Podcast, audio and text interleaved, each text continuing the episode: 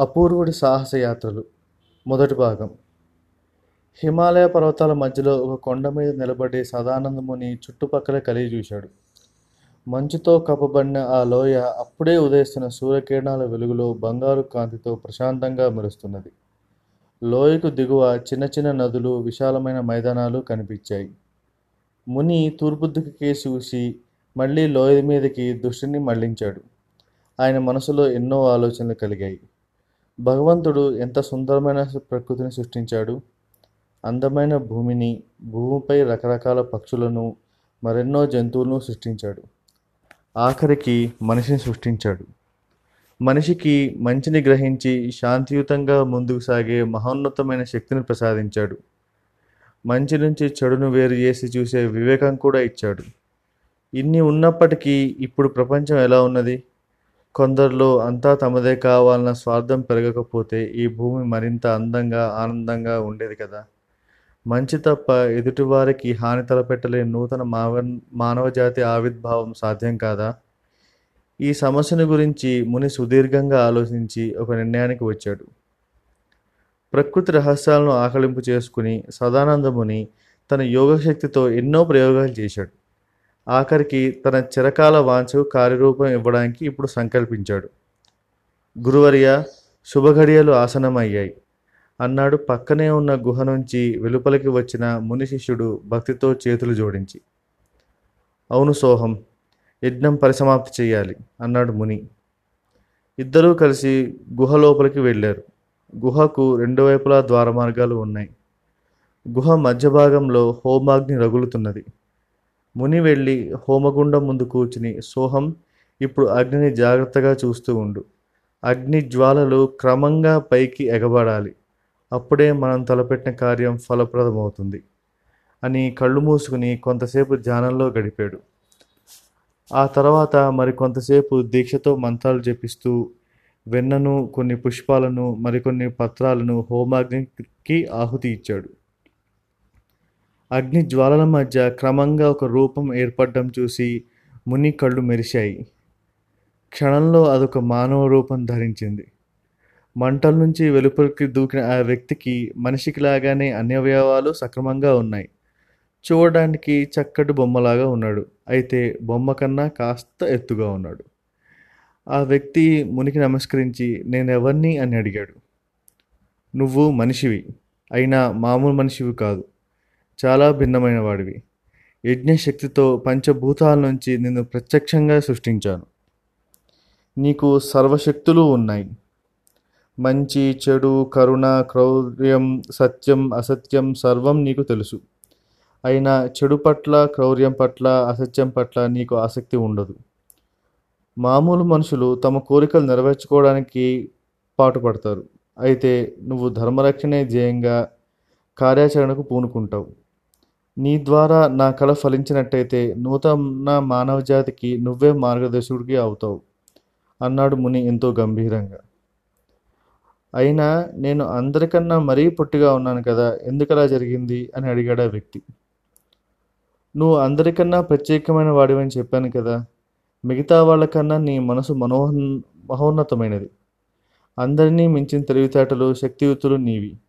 ఆ వ్యక్తిలో ఒక ఒకటి ఎక్కువగా ఉంటే వేరొకటి తక్కువగా ఉండడం ప్రకృతి నైజం. నీ శరీరం చిన్నదే అయినా దాని శక్తి అమోఘం. అందుకే నువ్వు మానవజాతి పురోగతికి ప్రపంచ అభ్యుదయానికి పాటుపడాలి అన్నాడు ముని. చిత్తం అన్నాడా వ్యక్తి. నీ బుల్లి దేహం శీఘ్ర గమనానికి అనుకూలంగా ఉంటుంది. అని చెప్పి కొంతసేపు మౌనం వహించిన ముని మళ్ళీ అయినా నువ్వు ఎప్పటికీ ఇలాగే పుట్టివాడిగా ఉండిపోవు. నీ జీవితంలో తొలిదశ పోరాటమయంగా ఉంటుంది. విద్రోహ శక్తులతో నువ్వు పోరాడవలసి ఉంటుంది. మలిదశలో నీకు శాంతియుత జీవితం సంప్రాప్తం అవుతుంది. అప్పుడు నీవు మామూలు మనిషి రూపం పొందుతావు. అది ఎప్పుడు ఎలా జరుగుతుందో కాలమే నిర్ణయిస్తుంది అన్నాడు. ఆ తర్వాత ముని కళ్ళు మూసుకుని ఒక క్షణం మౌనం వహించి కళ్ళు తెరిచి మందహాసం చేస్తూ నాయన నీ వంటి వాళ్ళు ఇంతకు పూర్వం లేరు. కాబట్టి నీకు అపూర్వుడు అని నామకరణం చేస్తున్నాను అన్నాడు. ఆ తర్వాత ముని ఇచ్ఛానుసారం సోహం అపూర్వుడు ముందు కొన్ని ఫలాలు తెచ్చి ఉంచాడు. అపూర్వుడు వాటిలో కొన్ని పళ్ళు తిన్ తీసి తిన్నాడు. నాయనా ఈ పళ్ళు తిన్న వారికి చాలా రోజుల వరకు ఆఖరి దప్పులు ఉండవు అన్నాడు ముని.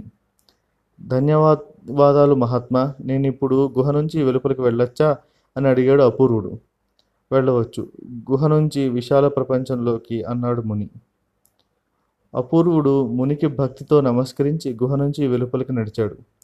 అతని వెంట ముని శిష్యుడు వెలుపలికి వచ్చారు.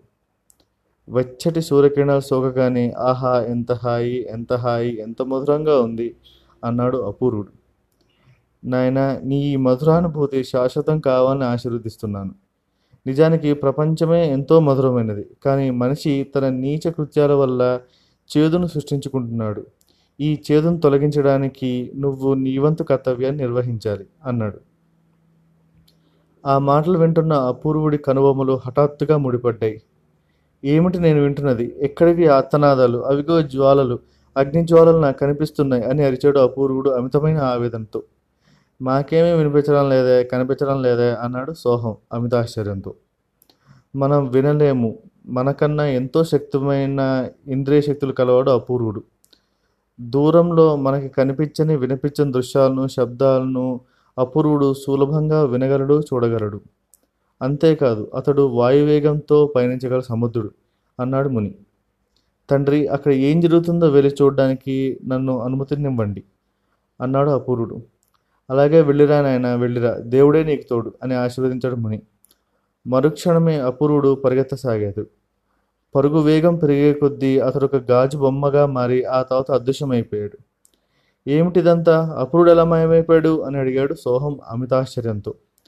వేగం ఒక స్థాయికి చేరగానే అపూర్వుడి దేహం వెలుగులోనూ గాయలోనూ ఒకటిగా కలిసిపోతుంది. అందుకే అతడు సాధారణ మానవ నేత్రాలకు కనిపించడు అని వివరించాడు ముని.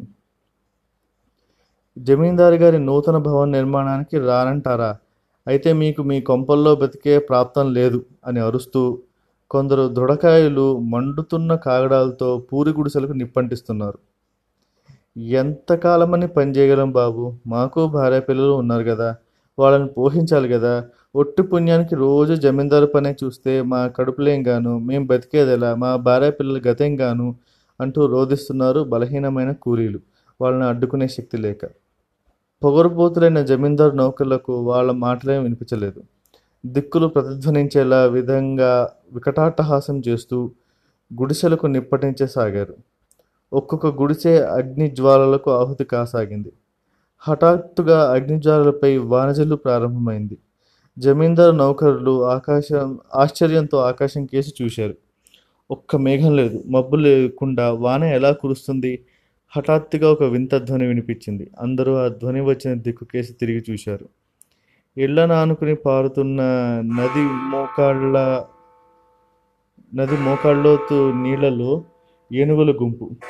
ఆ ఏనుగులు నదిలోని నీళ్ళను తొండాలతో మంటల మీదకి వేగంగా నీళ్ళు చిమ్ముతూ ఘీంకరిస్తున్నాయి.